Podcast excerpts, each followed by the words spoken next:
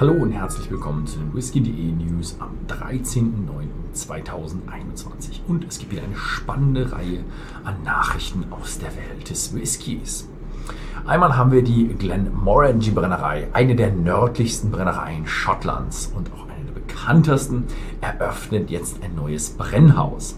Aber es ist eine es handelt sich nicht um eine Produktionserweiterung für mehr Produktionskapazitäten, sondern es handelt sich um eine experimentelle Brennerei.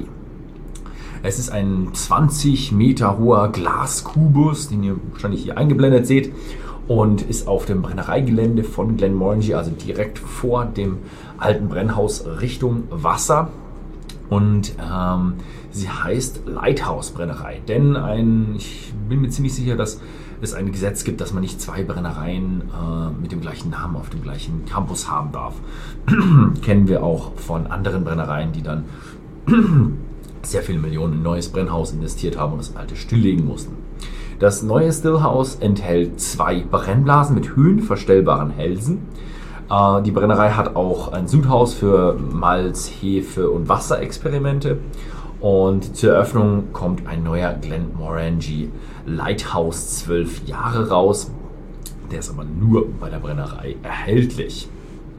Dann kommen wir zur nächsten Nachricht. Belvini 21 Jahre Second Red Rose. Dieser Belvini ist inspiriert von dem Schloss Belvini und spiegelt die Romantik der Herstellung eines neuen Whiskys äh, wieder. Gereift wurde er in sehr, sehr exotischen Fässern und zwar in australischen Shiraz-Fässern. 48,1% Volumen, bald bei whisky.de erhältlich. Dann haben wir noch neue limitierte Abfüllungen bei Ben Romach. Und zwar der erste ist der Ben Romach Peat Smoke Sherry Cask. Er reifte in Firstville Sherry Hawksheads hat keine Farbe, Kühlfilterung, 46% und eben sehr, sehr viel Torfrauch mit 55 ppm, limitiert auf 6000 Flaschen weltweit. Dann haben wir noch einen Ben Romach, 40 Jahre Fassstärke, 57,1%, 1981 produziert, reifte 40 Jahre in First Fill Oloroso Sherryfässer und ist limitiert auf 1047 Flaschen. Dann gehen wir weiter zu Glen Grant.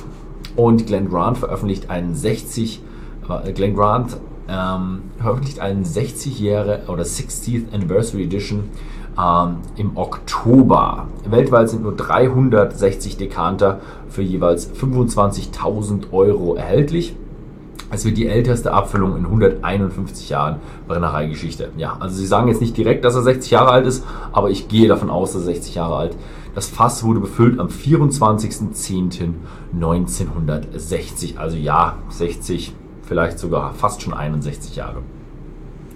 Die Kanter wurden von Dennis Malcolm per Hand abgefüllt. Ja, da hat er ein bisschen was zu tun gehabt, äh, wenn er 360 Dekanter per Hand abgefüllt hat. Dann schauen wir mal in den internationalen Bereich. Das war es jetzt mit Schottland und wir gehen weiter zu McMurra. Und die haben wieder ein, ja, eine Special Edition. Diesmal heißt die Special Edition Himmelszelt. Und wie man es von McMurra kennt, ist es natürlich alles in ihrer Sprache und das heißt Stre Strenrök. Wahrscheinlich falsch ausgesprochen, aber Strenrök. Ganz wichtig, es heißt Strenrök mit R und nicht Lök, weil Strenlök ist der Schnittler.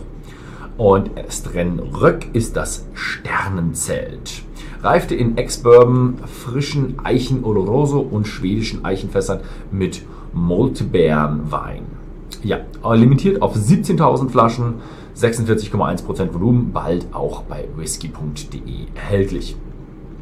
Und als nächstes haben wir noch eine Nachricht von Yamazaki. Und der Yamazaki 55 kommt weltweit auf den Markt. Oh, diesmal haben wir echt ganz schön viele alte Abfüllungen. Glen Grant, Ben Romach, jetzt Yamazaki 55 wurde bereits 2020 im Juli mit 100 Flaschen auf dem japanischen Markt veröffentlicht. Haben wir auch schon berichtet. Und jetzt im August stellte eine von diesen Flaschen einen Rekord für die teuerste Flasche weltweit her mit 795.000 US-Dollar. Und jetzt Ende des Monats soll er weltweit für 60.000 US-Dollar verkauft werden. Wobei Beams und Toddy 5.000 US-Dollar an die White Oak Initiative zur Erhaltung, zur Erhaltung der Weißeichenwäldern dafür bezahlt. Also das ist auch noch ein guter Zweck, dass auch unsere Weißeichenwälder in Zukunft noch erhalten bleiben und dass auch immer noch schöne Fässer in Zukunft gebaut werden können. Ja, ansonsten war es das mal wieder. Vielen Dank fürs Zusehen und bis zum nächsten Mal.